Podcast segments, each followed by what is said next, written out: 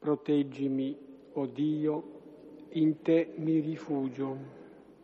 Ho detto a Dio, sei tu il mio Signore, senza di te non ho alcun bene.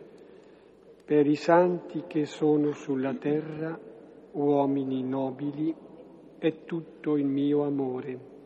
Si affrettino altri a costruire idoli, io non spanderò le loro libazioni di sangue, né pronunzierò con le mie labbra i loro nomi. Il Signore è mia parte di eredità e mio calice. Nelle tue mani è la mia vita. Per me la sorte è caduta su luoghi deliziosi e magnifica la mia eredità.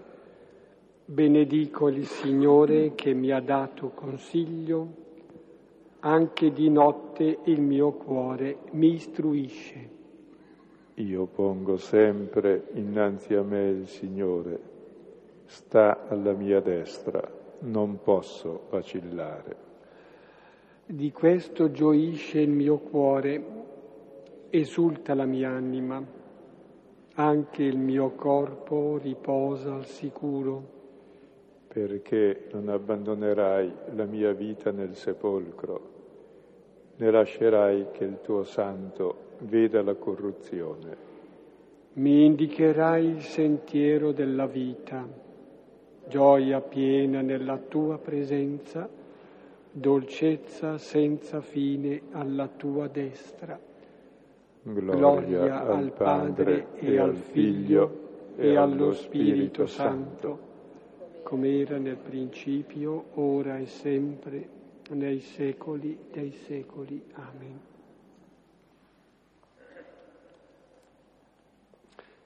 Sì, volendo dire qualcosa circa la scelta di questo salmo, l'addentellato che il salmo può avere col brano, questo lo si capisce normalmente dopo la spiegazione del brano. Comunque mi pare che si possa comprendere che questo salmo allude a una scelta del Signore. Poi si capisce che non tanto noi scegliamo il Signore, ma Lui sceglie noi. Ecco, questo dirà il brano che considereremo stasera. Abbiamo visto l'attività di Gesù, il suo discorso a Nazareth che spiega il senso di tutta la sua azione che è liberarci oggi mediante l'ascolto della parola e dove oggi la parola è ascoltata entriamo nell'oggi di Dio. E abbiamo visto in concreto che questa parola poi fa due cose fondamentali che è il programma di tutto il Vangelo. Il primo è l'esorcismo. Questa parola ci libera dal male, perché la parola di verità ci libera, ci libera dalla menzogna che abita nel nostro cuore. Poi abbiamo visto la volta successiva, ci libera dal male per il bene, il miracolo della suocera di Pietro. Liberati dal male, che è l'egoismo, che fa sì che ci serviamo degli altri e li strumentalizziamo, diventiamo capaci di servire come lui. E questo è il nocciolo di tutto il Vangelo. E oggi vediamo che siamo chiamati dietro di lui a fare altrettanto. Quindi comincia il Vangelo per noi. Una volta che abbiamo sperimentato la guarigione dal male, la liberazione per il bene, ecco che lui ci associa, siamo stati pescati, ci associa a pescare con lui. Pescare l'uomo, tirarlo fuori dall'acqua vuol dire farlo vivere. Avendo sperimentato che siamo diventati vivi, Ecco ci dice, adesso fate altrettanto con gli altri e diventate come me. E leggiamo allora. Ecco, iniziamo il capitolo quinto. Eh, del capitolo quinto leggeremo i primi undici versetti. Se prima che mi dimentichi, lo avviserò magari anche al termine, ma prima che mi dimentichi, lunedì prossimo è sospesa la lettura. Stasera la facciamo. Capitolo quinto, 1.11. Ora avvenne, Mentre la folla si riversava su di lui e ascoltava la parola di Dio, egli stava lungo il lago di Genesaret e vide due barche che stavano lungo il lago. Ora i pescatori, andati fuori da esse, lavavano le reti. Ora, andato di, dentro una delle barche, che era di Simone, domandò a lui di condurre fuori da terra un po'. Ora, sedutosi dalla barca, insegnava alle folle. Ora, quando cessò di parlare, disse a Simone, conduci fuori nel profondo e calate le vostre reti per la cattura. E rispondendo Simone disse, Maestro, faticammo tutta la notte e non prendemmo nulla, ma sulla tua parola calerò le reti. E fatto questo, chiusero dentro una moltitudine grande di pesci. Ora si strappavano le loro reti e accennarono ai soci dell'altra barca di venire a concepire con loro. E vennero e riempirono entrambe le barche fino a sommergerle.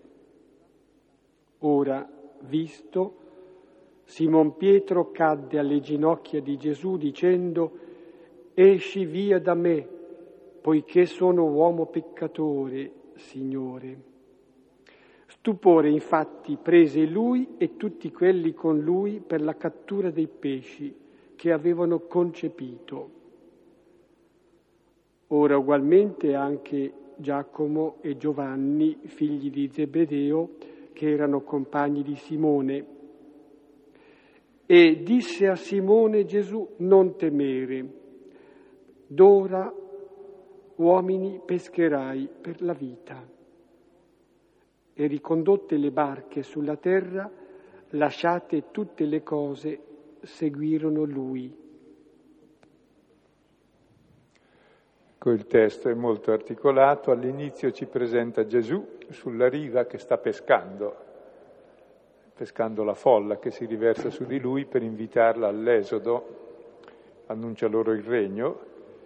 Poi la seconda scena è che va sulla barca e i discepoli sono chiamati anche loro a pescare. La terza scena è la pesca prodigiosa che fanno i discepoli, la quarta scena è la reazione di Pietro, dice allontanati da me, e alla fine Gesù che gli risponde dice no, ti chiamo a seguirmi. E la risposta, lasciato tutto, lo seguirono. Ora, questo brano vi ricorderà il finale del Vangelo di Giovanni per molti aspetti. So se lo ricordate, è una scena analoga, dopo Pasqua, qui è messa prima di Pasqua, e corrisponde alla chiamata dei discepoli che abbiamo anche negli altri Vangeli prima di Pasqua. E l'ottica di Luca è particolare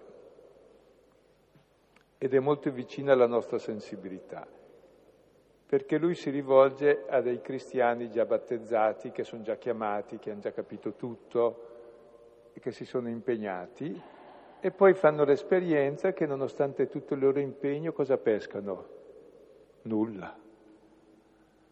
E poi scoprono che nonostante tutto, chissà che cosa, i doni di Dio cosa si scoprono? Peccatori.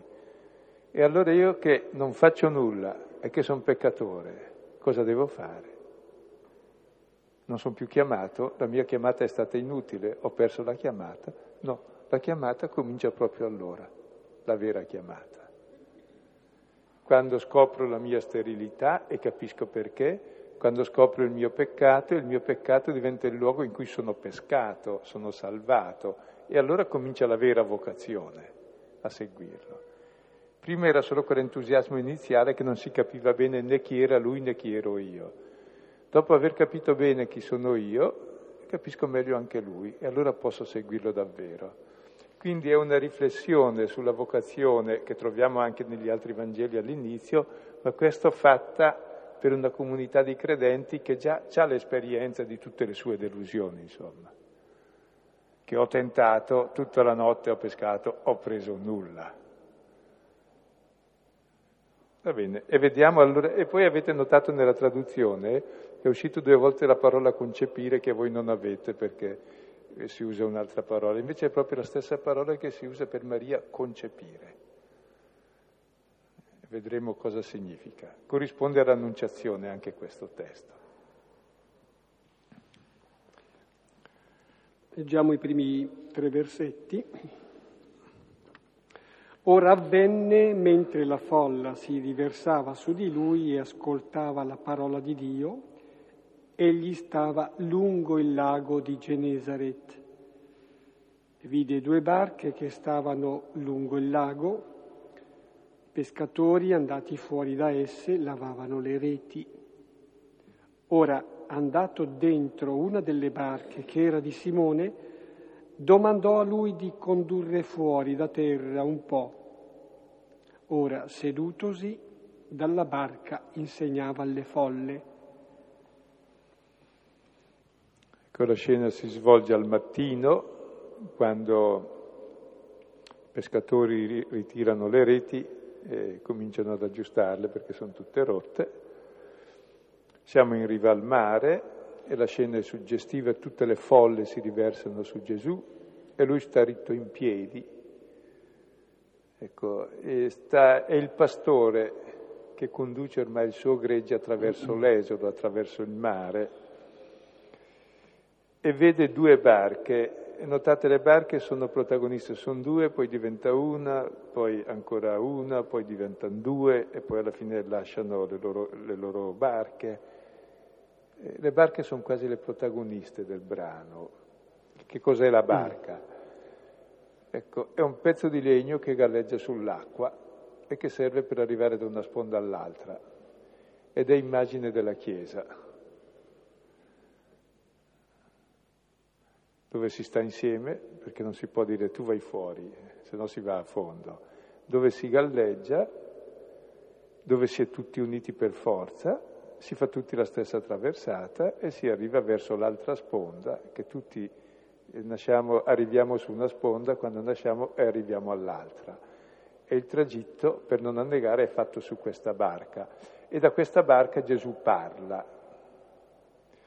Tra l'altro la barca, questa piccola cosa fatta di legno, richiama l'arca di Noè, no? Sospesa tra l'abisso inferiore e l'abisso superiore, molto fragile, molto debole, è come il legno della croce che ci fa attraversare il mare della vita per giungere alla riva. E queste barche sono protagoniste ed è una e sono due. È strano, no? c'è sempre un gioco tra una e due. Prima di tutto non è mai un transatlantico, poi non è mai una, sono due, e poi non, è, non sono due, sono una è il mistero della Chiesa, che non è una cosa enorme, è una cosa piccola, è una, ma sono tante, ma le tante sono una, perché due è il principio di molti. E comunque anche quando sono numericamente, come elencate, tante, appunto non sono mai potenti. Diverse volte si dice addirittura una piccola barca, proprio per indicare, altre volte non hai detto, il piccolo gregge, per indica- indicare più che eh, dire, l'irrilevanza del numero e la non rilevanza da un punto di vista umano e di potere soprattutto, perché è un servizio. Ecco.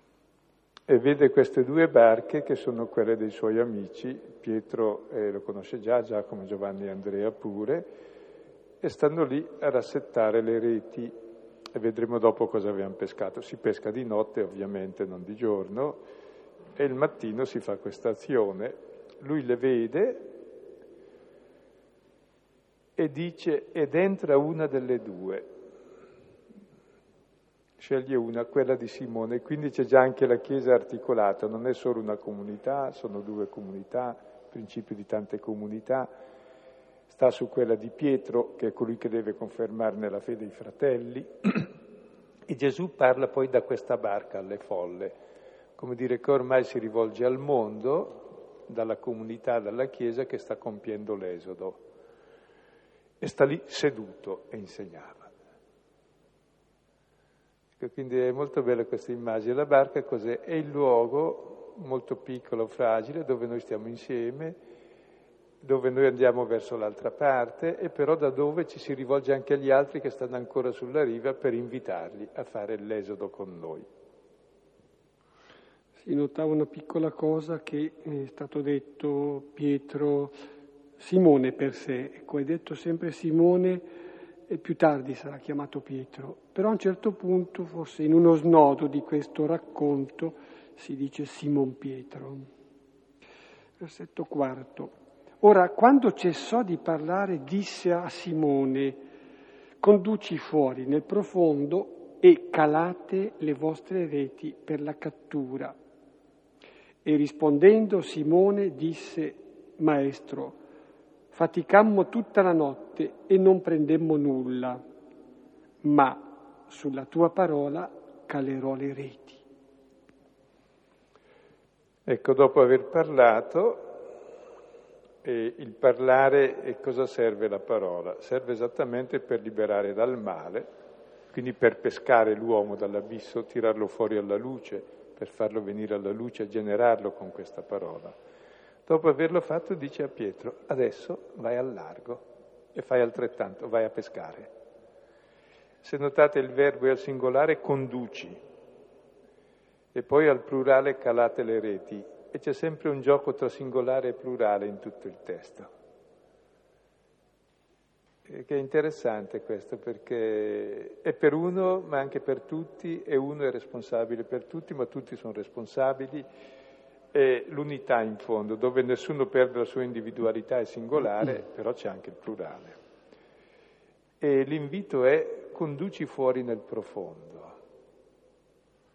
Ecco, la Chiesa è chiamata ad andare molto al largo, andare a pescare al largo. Eh, non deve aver paura di entrare nel mondo, il mare, l'abisso è simbolo del mondo, del male, della perversità, dove si affoga, non deve bordeggiare per paura, no, vai al largo e getta le reti.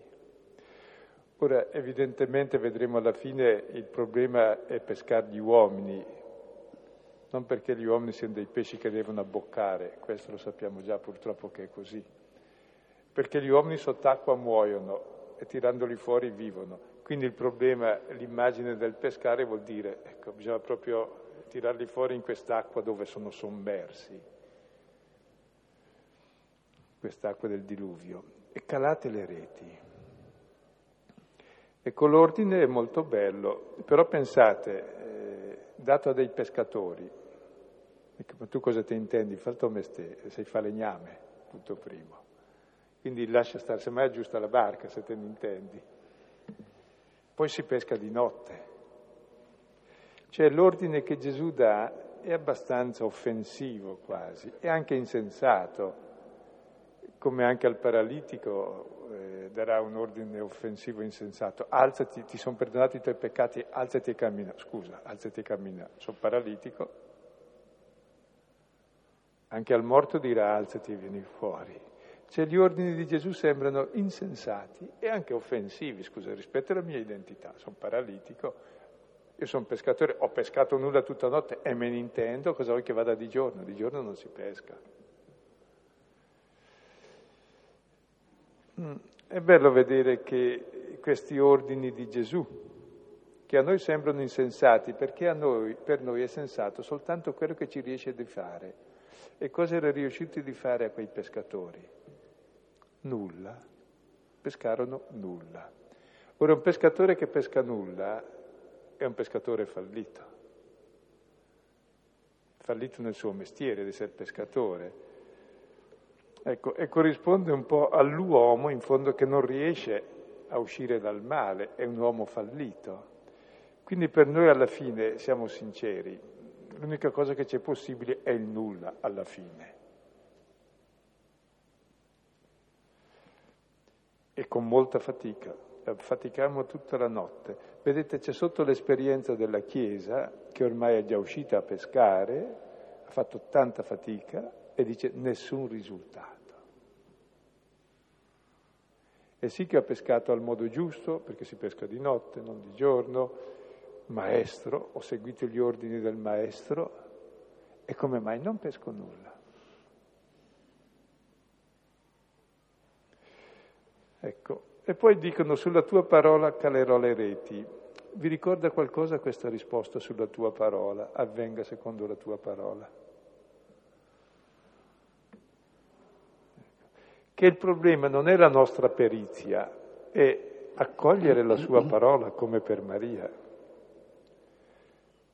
Cioè tutti i nostri tentativi sono sterili fino a quando si basano su tutte le nostre inchieste, anche sulle inchieste censimento 2 Samuele 24. È molto interessante, leggetelo. Quando, quando Re Davide fa il censimento, sapete il risultato? Eh? erano 800.000 e non mi ricordo più se 300 o 500 gli altri, di guerrieri. E poi si accorge di aver sbagliato e dice, Dio, cosa devo fare? Il profeta gli dice, guarda, puoi scegliere tra tre cose, tre anni di carestia, tre mesi di fuga davanti al nemico o tre giorni di peste, scegli tu.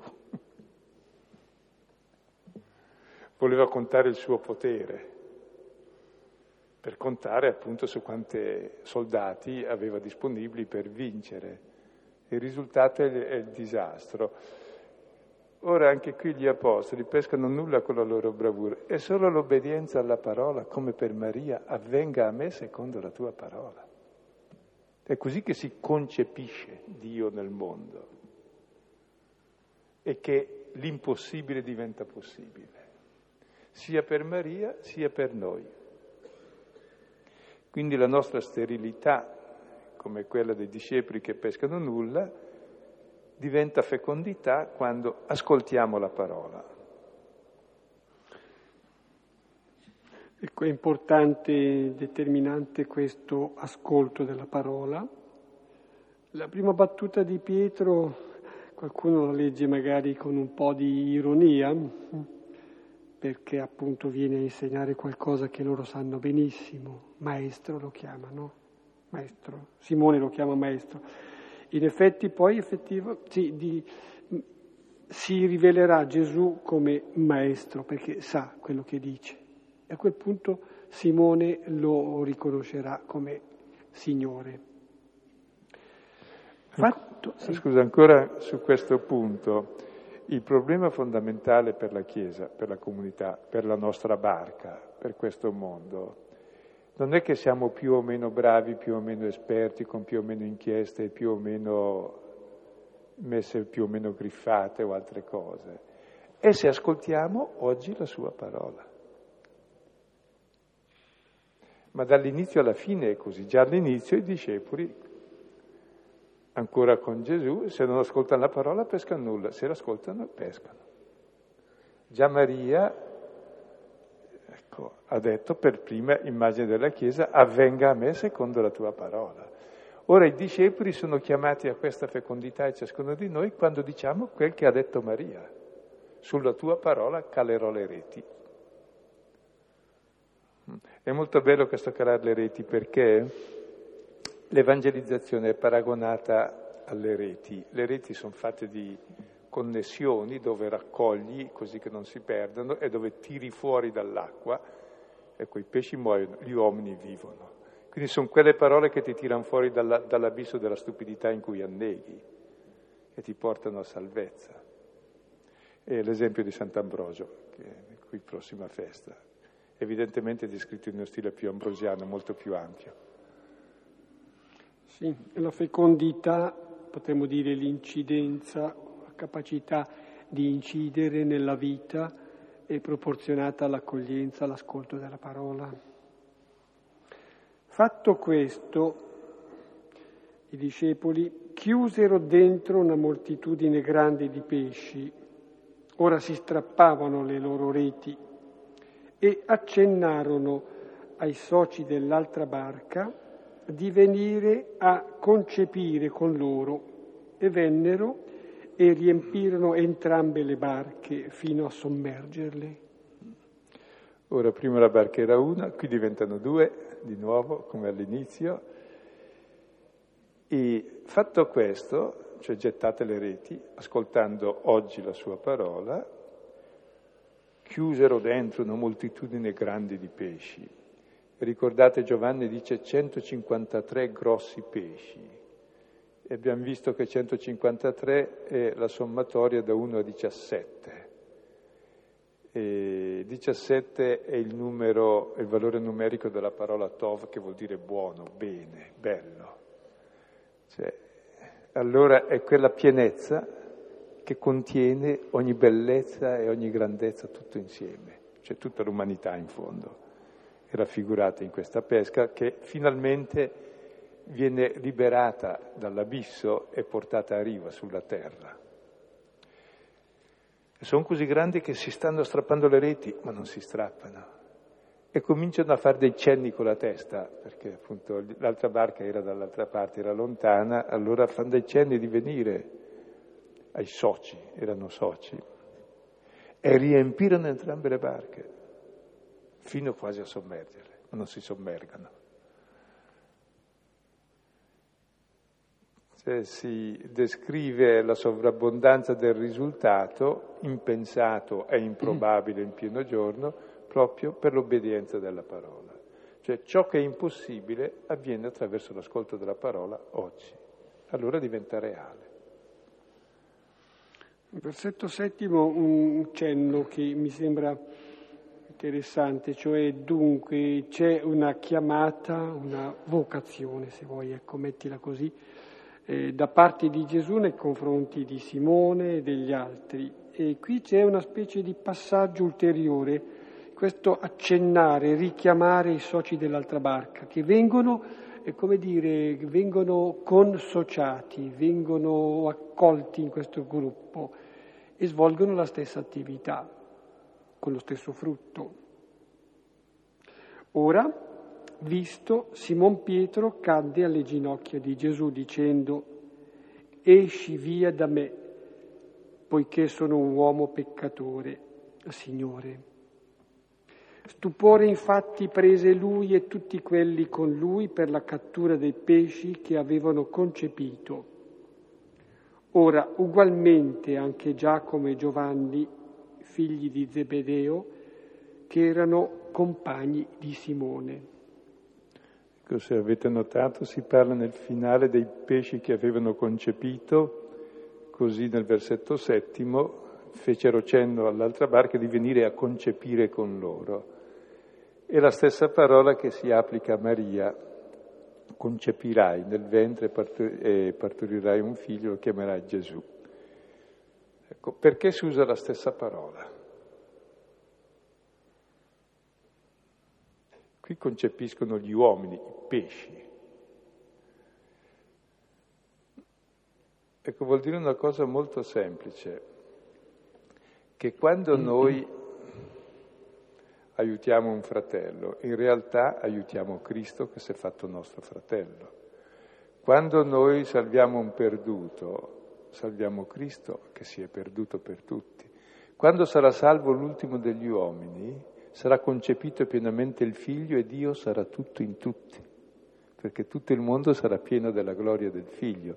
Quindi questa salvezza che si diffonde da persona a persona e che raggiunge gli altri è un concepire l'altro perché l'altro è Cristo, fino a quando ci sarà la misura perfetta del figlio alla fine del mondo, quando tutti saremo figli nel figlio. Quindi praticamente la missione è un concepire il figlio, come Maria. Il mettere alla luce un uomo nuovo che è figlio di Dio, mentre prima era un perduto. Ed è bello questa parola, il concepire, perché ecco, il pescare in realtà è un concepire l'altro. Ed è come Paolo dice, io vi ho generato, eh, messo al mondo, ho sofferto le doglie, del parto per voi dice dei cristiani. È la generazione dell'uomo nuovo, del figlio, del figlio, del figlio di Dio. E ogni altro è figlio di Dio. E io stesso divento figlio facendomi fratello suo. E allora capite l'importanza di questa piccola parola che è messa lì. Nella missione non si fa altro che la missione di Maria richiede di tutta la Chiesa di concepire il figlio fino a quando raggiungerà la sua statura piena. Adesso vediamo per ordine il testo. E Simon Pietro, vedendo questa pesca, cade alle ginocchia di Gesù. E cosa gli dice? E gli dice, esci via da me. Dopo lo chiamerà anche Signore, ma immediatamente percepisce, come dire, la sua distanza, la distanza di lui, di Simon Pietro, come detto qui, rispetto a Gesù. Sono un uomo peccatore.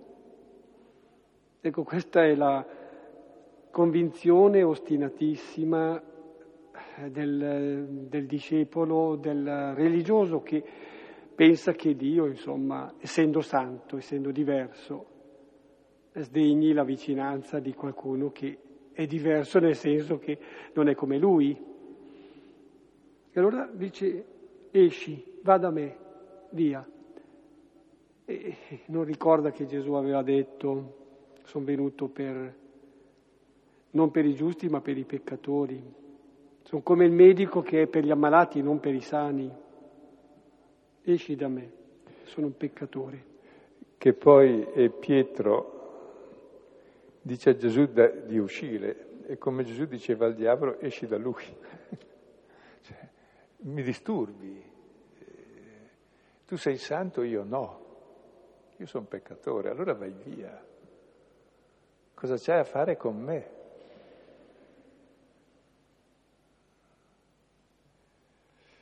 Ecco, e Pietro solo alla fine si scoprirà peccatore e capirà cosa ha a che fare con lui il suo Signore. Pietro capirà quando rinnegherà Gesù che Gesù non lo rinnega. Allora capirà chi è il Signore. Il Signore è amore assoluto. Lo si capisce proprio nel perdono. E capirà anche chi è lui, Pietro, è amato in modo assoluto. E allora potrà testimoniare la fede proprio in quanto peccatore.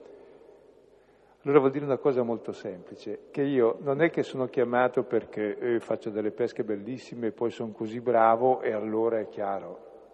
No, sono chiamato in quanto proprio la mia pesca è infeconda e io sono peccatore. E la mia infecondità è il luogo della benedizione. E il mio peccato è il luogo del perdono e della grazia dove conosco chi è il Signore e conosco chi sono io, amato infinitamente da Lui che ha dato la vita per me. Quindi quello che ritenevo i miei punti di svantaggio, che non riesco a pescare, e poi se guardo bene è chiaro che non riesco, sono peccatore, sono proprio il motivo per cui posso finalmente pescare quando arrivo lì. Perché capisco che la mia infecondità passa pienamente alla, al risultato e alla fecondità attraverso l'obbedienza della parola, quindi non è una mia bravura, io non posso fare la missione del figlio di Dio, non sono figlio di Dio. Se ascolto la parola divento figlio di Dio e allora si compie questa parola. Così io sono peccatore, ma proprio in quanto peccatore sono pescato e salvato e allora posso pescare e comunicare la salvezza che ho ricevuto. Quindi quelli che ritenevo che erano i miei svantaggi, a me è impossibile la chiamata, ho tentato quando ero giovane, che pensavo di essere bravo, ho risposto alla chiamata, poi col passare degli anni ho visto più o meno come va e dico ormai c'è più nulla da fare. No, sono chiamato proprio in quanto non riesco a farla e in quanto peccatore. Lì diventa vera la chiamata. Ricordate chi c'era con Giovanni, il brano parallelo di Giovanni 21 è uguale ancora più ricamate, Pietro mi ami tu per tre volte, così si ricorda che tre volte l'ha rinnegato e divenne triste, e invece proprio allora è chiamato. Stando al versetto, cioè a questa prima immediata battuta che è di Pietro, di Simon Pietro, poi c'è quella di Gesù che invece completerà bene le cose. Si deve annotare che eh, mi sembra proprio che Pietro qui eh, raggiunge una, dire, una, conoscenza, una consapevolezza, una lucida consapevolezza profonda, cioè l'essere lui peccatore dell'essere Signore l'altro. Poi Gesù riprenderà il tutto e dice, va bene, riconoscendoti tu peccatore, ecco, tu proprio per questo, peccatore perdonato, eh, potrai essere eh, strumento capace di salvezza anche per altri. Molto bello. Eh, notate appunto come Pietro la prima volta l'ha chiamato maestro, sì. l'ultima volta signore. C'è una grossa differenza. Il maestro è quello che mi insegna, poi io mi arrangio. Il Signore invece è un'altra cosa, è Dio, è il mio Signore, colui che mi ha amato e ha dato se stesso per me. Quindi Gesù non è semplicemente colui che devo imitare, è il maestro, fai come il maestro e fai bene. Se mi sforzo di imitarlo non ci riesco. Se lui diventa il mio Signore, il centro della mia vita, colui che mi ama infinitamente, colui che amo, allora sì, tutto è possibile. Sì, qui allora è quanto mai propizio anche ricordare eh, alcune espressioni che usava Silvano adesso lo richiamavano. Accanto a Pietro spesse volte si parla di Paolo. Ecco, esattamente le espressioni citate poco fa da Silvano erano le espressioni di Paolo, che ha vissuto certamente la, dire, la sequela della legge sentendo che Dio è maestro nella lettera ai Filippesi, al capitolo terzo, a un certo punto invece dice che ha scoperto, ha sentito intensamente, in modo sconvolgente della sua esistenza, che lui era il Signore della sua esistenza.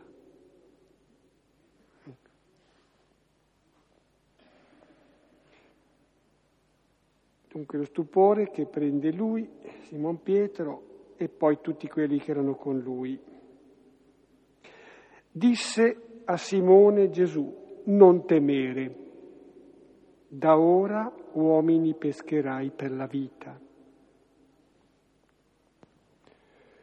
Ecco la risposta di Gesù, via da me, non temere. Abbiamo già detto, viene fuori 365 volte circa nella Bibbia, sempre quando Dio si presenta e dice non temere, ogni giorno, non temere. E qui c'è la chiamata. È importante però che ci sia il timore, che vuol dire che mi trovo davanti a qualcosa di più grande di quel che pensavo. E poi non temere, superalo. E c'è la chiamata. E la chiamata è che da ora, non prima, quando pensavi di essere bravo, di pescare bene, di essere anche perfettino, tutti gli altri ti rinnegheranno. Io no, gli altri sì, si vede, sono peccatori, ma io guarda che sono bravo tutto sommato. Ma è chiamato per quello. Ecco, proprio da ora che ti sei scoperto peccatore, peccatore salvato, pescato e amato e chiamato, farai altrettanto con gli altri, pescherai uomini per la vita. Non so come traduce la Bibbia di preciso, pescherai... Pescatori di uomini, ecco, semplicemente. In greco c'è la parola zoa grain, che vuol dire cacciare vivo. Quando si va a caccia per conservare vivo l'animale e non per ucciderlo. Così quando si diceva, quando arriva l'esercito nella città, stermina tutti ma salva in vita, vai, vai, a cacciare, supponi, i ragazzi di 17 anni che ci servono per questo scopo, perché così li alleviamo alla nostra corte. Allora vuol dire cacciare vivi, vai a caccia li lasci vivi. E quindi qui si tratta non di andare a pescare gli uomini e cacciare gli uomini per ammazzarli, ma pescarli per la vita per conservarli in vita, perché l'uomo nell'acqua muore. Noi affoghiamo nella stupidità di infinite menzogne e parole, dobbiamo uscirne e sono queste le reti delle parole del Vangelo che ci tirano fuori. E l'esperienza che ha fatto Pietro di essere pescato in quanto persona che non riusciva a pescare, un pescatore che non pesca è un uomo che non è uomo. Quindi nel suo fallimento umano, nel suo sentirsi peccatore, si è sentito amato, pescato, uomo nuovo, ecco, fai altrettanto con gli altri. Conclusivo, l'ultimo versetto. E ricondotte le barche sulla terra, lasciate tutte le cose, seguirono lui. Ecco, le stesse parole le troviamo, se ricordate, anche in Marco e in Matteo nella prima chiamata, riconducono le barche sulla terra lasciano tutte le cose. Perché le lasciano? Perché hanno trovato, hanno trovato, potremmo dire con Matteo, capitolo tredicesimo, versetto 45, hanno trovato un tesoro, non hanno trovato qualcosa di più prezioso, di più valido, hanno trovato qualcuno. Ecco, in forza di questa scoperta, ecco, pieni di gioia si potrebbe dire, sempre ricordando Matteo, lasciano le barche e lo seguono. E, tra l'altro anche è bello vedere come Gesù ha parlato il loro linguaggio. A pescatori come parli? Coi pesci. Erano pescatori che avevano pescato nulla, quindi si sentivano falliti come pescatori. Allora gli fa pescare una quantità enorme di pesci e dice, oh, questo è interessante come uomo. E poi hanno capito sotto che in realtà il pesce raffigurava loro che in realtà sono stati salvati da quest'uomo dal loro naufragio, dal loro peccato. E allora proprio parlando il loro linguaggio hanno capito bene di cosa si trattava, quindi hanno lasciato nulla per sé, hanno ottenuto tutto hanno capito che su questa parola davvero possono pescare, possono essere uomini in senso pieno. Su altre parole invece no, pescavano nulla. Quindi quando si dice che il discepolo lascia tutto, sì, lascia tutto perché lascia niente, perché prende tutto.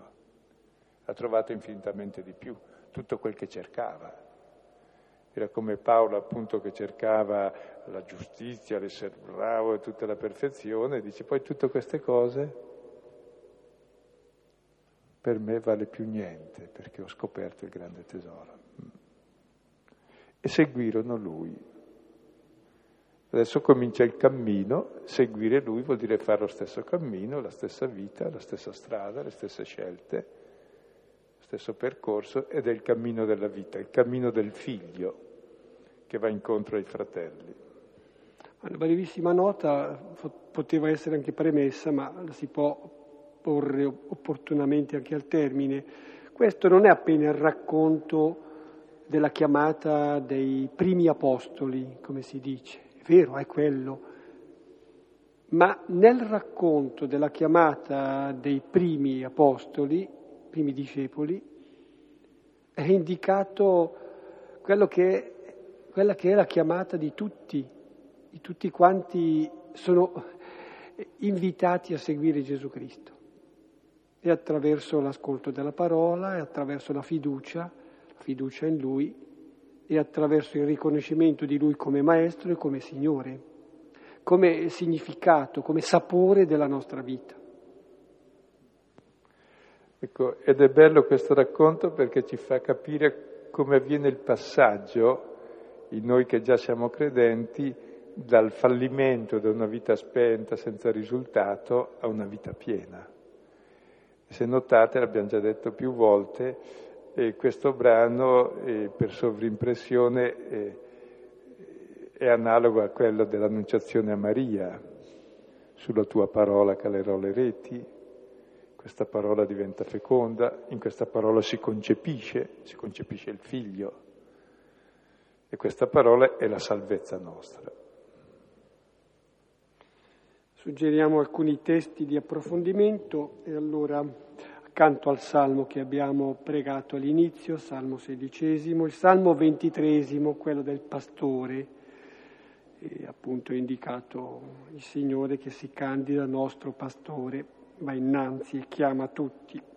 E poi testi di chiamate Genesi 12, 1, 9, eh, la chiamata di Abramo, Esodo 3, 1, 12, la chiamata di Mosè. Poi c'è una raffigurazione del seguire il Signore in numeri, libro dei numeri 9, 15, 23, poi la chiamata di Samuele in primo Samuele 3, 1 seguenti. Poi la chiamata di due profeti, Isaia capitolo 6, 1, 8, Geremia, capitolo primo, 4-12. Poi nel Nuovo Testamento, beh, ricordiamo il brano parallelo raccontato da Marco, il capitolo primo, dal versetto 14 innanzi, poi il brano spesse volte citato stasera da Giovanni, il capitolo ventunesimo, 15-19, e poi, eh sì, nella lettera ai Filippesi, 3, 4 e seguenti, l'esperienza eh, sconvolgente della chiamata di Paolo, sconvolgente della sua vita. Ecco. Terminiamo qui ancora con la raccomandazione, no, il ricordo che allora lunedì prossimo, vigilia di Sant'Ambrogio, non ci vediamo qui, ci vedremo dopo, settimana dopo. Auguri per Sant'Ambrogio e per l'Immacolata. Eh, intanto dà, molto coraggio, perché se effettivamente degli uomini come tutti noi che non, non sono buoni a nulla, cioè non sono capaci di pescare, e quindi non sono capaci nemmeno in ciò che dovrebbero fare bene, perché eh, Pietro era un professionista. Dà coraggio, se non altro perché poi Pietro e gli altri vengono chiamati non tanto a seguirlo a seguire la, la, sua parola, ma a fare altrettanto e addirittura a fare quello che Pietro ha fatto. Per cui è un invito a tutti noi non tanto a seguirlo con l'esempio, eccetera, ma anche a seguirlo tramandando, comunque fa, facendo da, da missionari. Questo ci deve insegnare anche nella nostra nella vita civile a farci, a farci, a seguire l'esempio di Pietro, ma non soltanto nelle, nelle buone intenzioni, proprio anche cercando di eh, utilizzare tutte, tutto il nostro equilibrio il nostro discernimento affinché noi possiamo trovare anche i modi per ottenere il massimo risultato.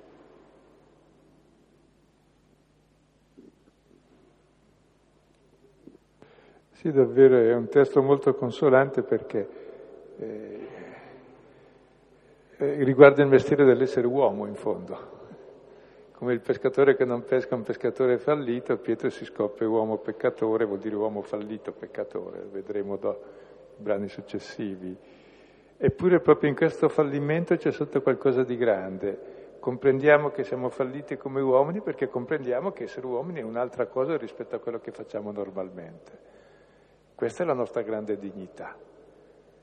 E il Signore ce la tira fuori e nell'ascolto della parola vera ci accorgiamo che questa dignità profonda eh, davvero realizza una fecondità infinita. Siamo chiamati a essere come Lui, come Dio, nei confronti degli altri. E allora la nostra missione non è semplicemente un, non è un proselitismo, è la missione necessaria del figlio, cioè se sono diventato figlio necessariamente vado verso i fratelli, se no non sono figlio. Non ho capito ancora. Se sono stato salvato e pescato, e vado a pescare l'altro, perché dico non si può vivere così. Quindi sei responsabile dell'altro e diventi adulto, appunto, uomo. Direi che oltretutto in questo proselitismo, così come lo potremmo chiamare, non dovremmo eh, vergognarci o, o, temere di essere vanitosi, perché voglio dire, te stai parlando di fronte a una platea di tante persone, uno ti potrebbe... È proprio un, un accogliere la parola che ci viene data per poterla, per poterla dare agli altri come dono. Quindi il fatto di poter donare dovrebbe effettivamente darci questa ambizione di darla al numero maggiore possibile di persone. Quindi cambiare il mondo. E come tu lo fai stasera di fronte forse a 300 persone, ognuno di noi lo potrebbe fare. Se una come Teresa di Calcutta, poverina, veniva dall'Albania, non era certo, adesso era piccolina, eccetera, io credo che ognuno di noi possa fare esattamente lo stesso.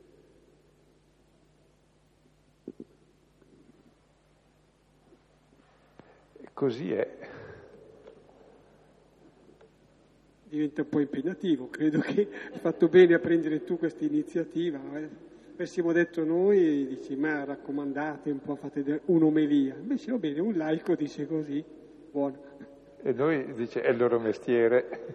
Eh. E invece no, è il mestiere di tutti.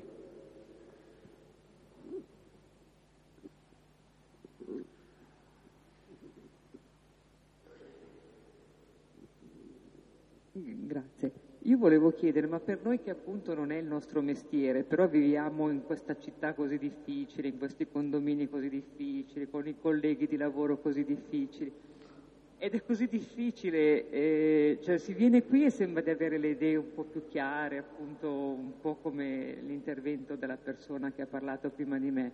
Poi quando si viene fuori sembra quasi di non capire più niente. E io ogni tanto mi chiedo, ma...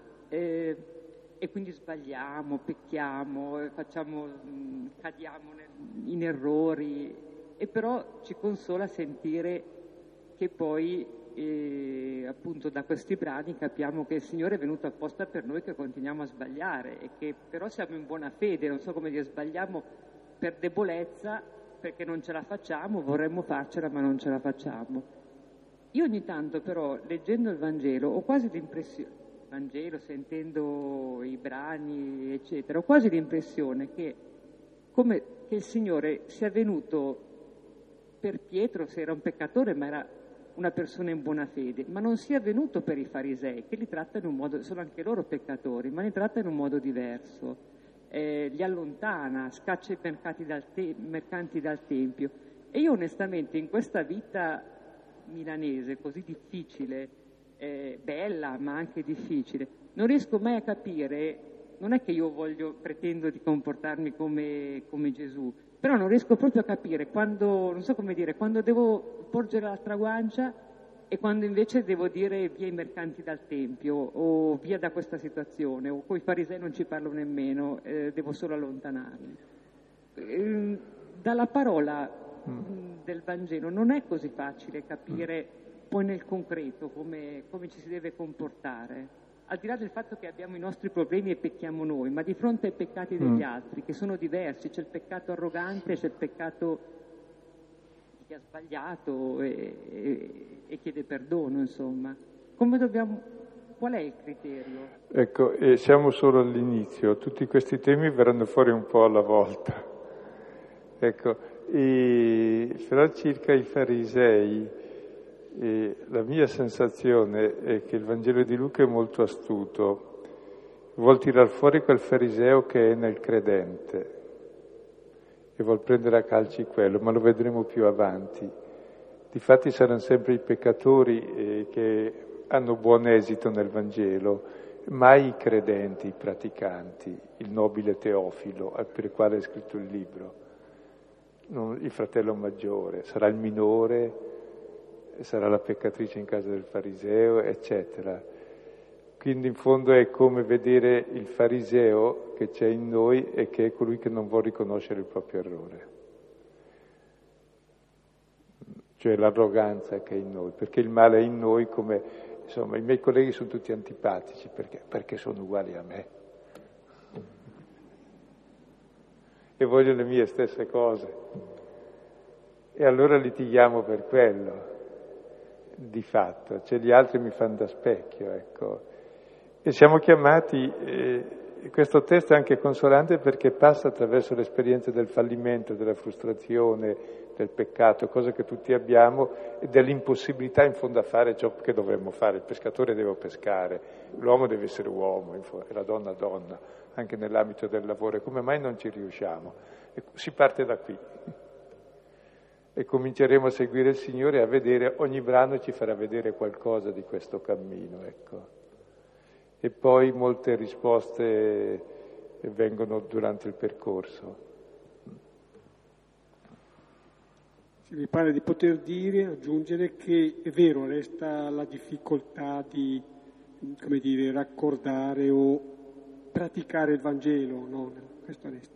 Ma nel Vangelo eh, tu dici che Gesù, i farisei, eccetera. Ecco, proprio però il personaggio che citavo prima, eh, di fronte a Simon Pietro, sta Paolo. Paolo era fariseo, era fariseo. nel Vangelo di Luca non riesce mai a Gesù di vincerla con, diciamola così, con i, i farisei. Negli atti, nel secondo volume di Luca, eh, c'è questa grande vittoria di Gesù su il fariseo Paolo. Paolo era un fariseo coi fiocchi, però a un certo punto la sua vita nell'incontro, scontro con Gesù eh, viene sconvolta e cambia. Anche al fariseo è aperta la strada, quindi possiamo essere ancora più fiduciosi, no? Nella misura in cui ci sentiamo anche un po' farisei.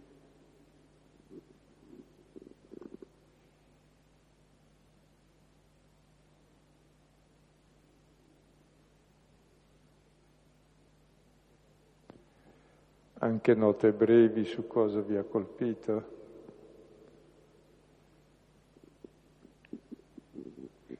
Mi è piaciuto moltissimo stasera il breve accenno che hai fatto proprio al Dio che si, abbassa e parla in linguaggio proprio della persona che ha davanti, e cioè mm, utilizzando poche parole praticamente coi pesci.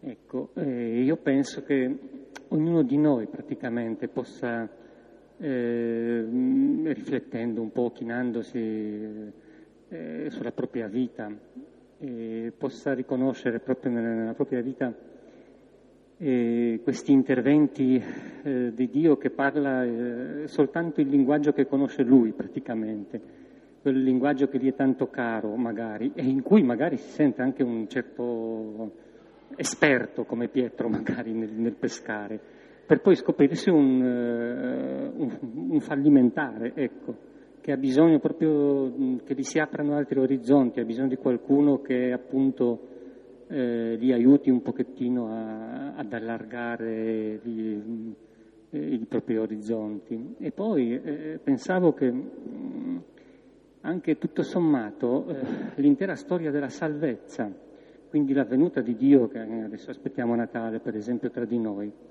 è il suo chinarsi e parlare il nostro linguaggio, è, è proprio fondamentale della nostra fede cristiana. E a volte pensavo che è come se Dio dicesse eh, a me, a ogni uomo, insomma, tu uomo che ti sei inventato un, un, un, un'immagine così tremenda di me, ecco, io devo inserirmi in questa immagine che hai tu per correggerla fino alle estreme conseguenze, anche quelle della croce appunto, per correggerla e poi per, eh, per farti capire chi sono davvero, quello che ti amo. E pensavo una cosa, no? come il Signore per forza ha parlato in linguaggio umano per farsi capire, che vuol dire che ci ha ascoltati e nelle varie situazioni parlava in modo diverso.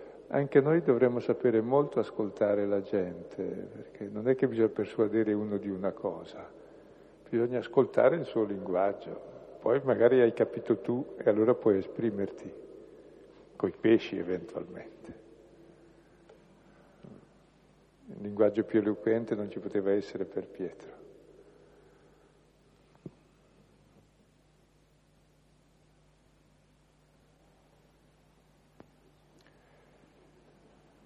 C'è ancora qualche, qualcuno che vuol dire qualcosa?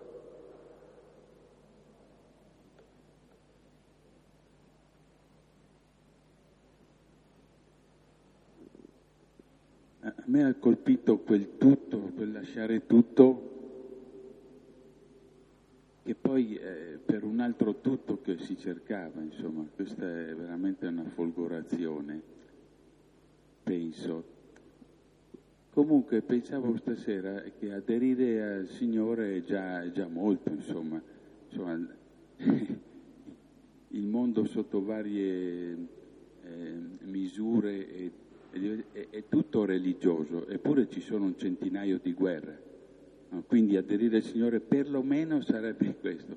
Però il passo successivo, il passo successivo è, mi è venuta in mente una frase che sento dire sempre all'interno del, di noi cristiani, perché mi ha dato fastidio tutta la vita, cioè bisogna svuotarsi per far posto al Signore. Io lo trovavo di una retorica, di una banalità, e invece è proprio così.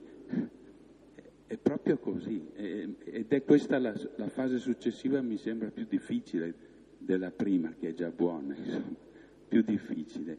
Eh, posso fare una, un esempio, io sono entrato in, una casa di un'amica eh, mol, mol, con cose preziose, tutta ben arredata, ogni angolo appropriato, eccetera. Il pensiero che mi è venuto in mente è la fine della mia amica è vicina.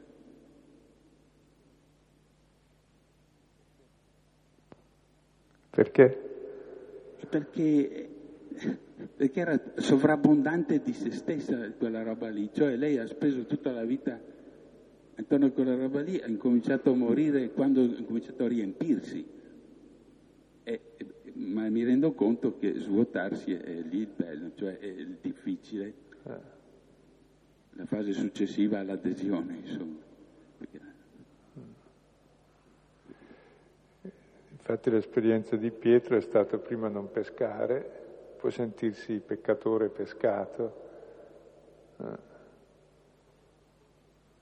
Eh. Sì, penso questo testo ci aiuterà un po' a riflettere e poi eh, sarà anche la festa dell'Immacolata Concezione, ecco, e capire come il destino di Maria, che nella sua piccolezza ha guardato la tapinità della sua serva, proprio per l'ascolto della parola, ha concepito il Salvatore, ecco, e sentire anche noi la stessa vocazione in quanto persone, ecco, lei era brava, grazie a Dio, ma perché anteprevisa merita, si dice, è stata preservata dal peccato. Ecco, noi invece proprio in quanto peccatori, in quanto falliti, abbiamo la stessa chiamata, identica a concepire il figlio, a diventare figli, a, a salvare i fratelli.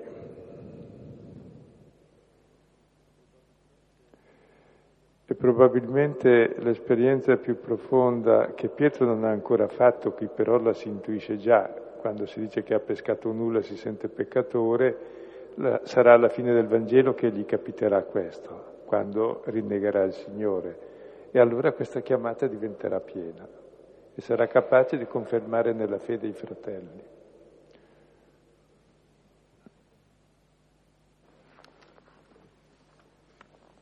Signore, insegnaci a pregare.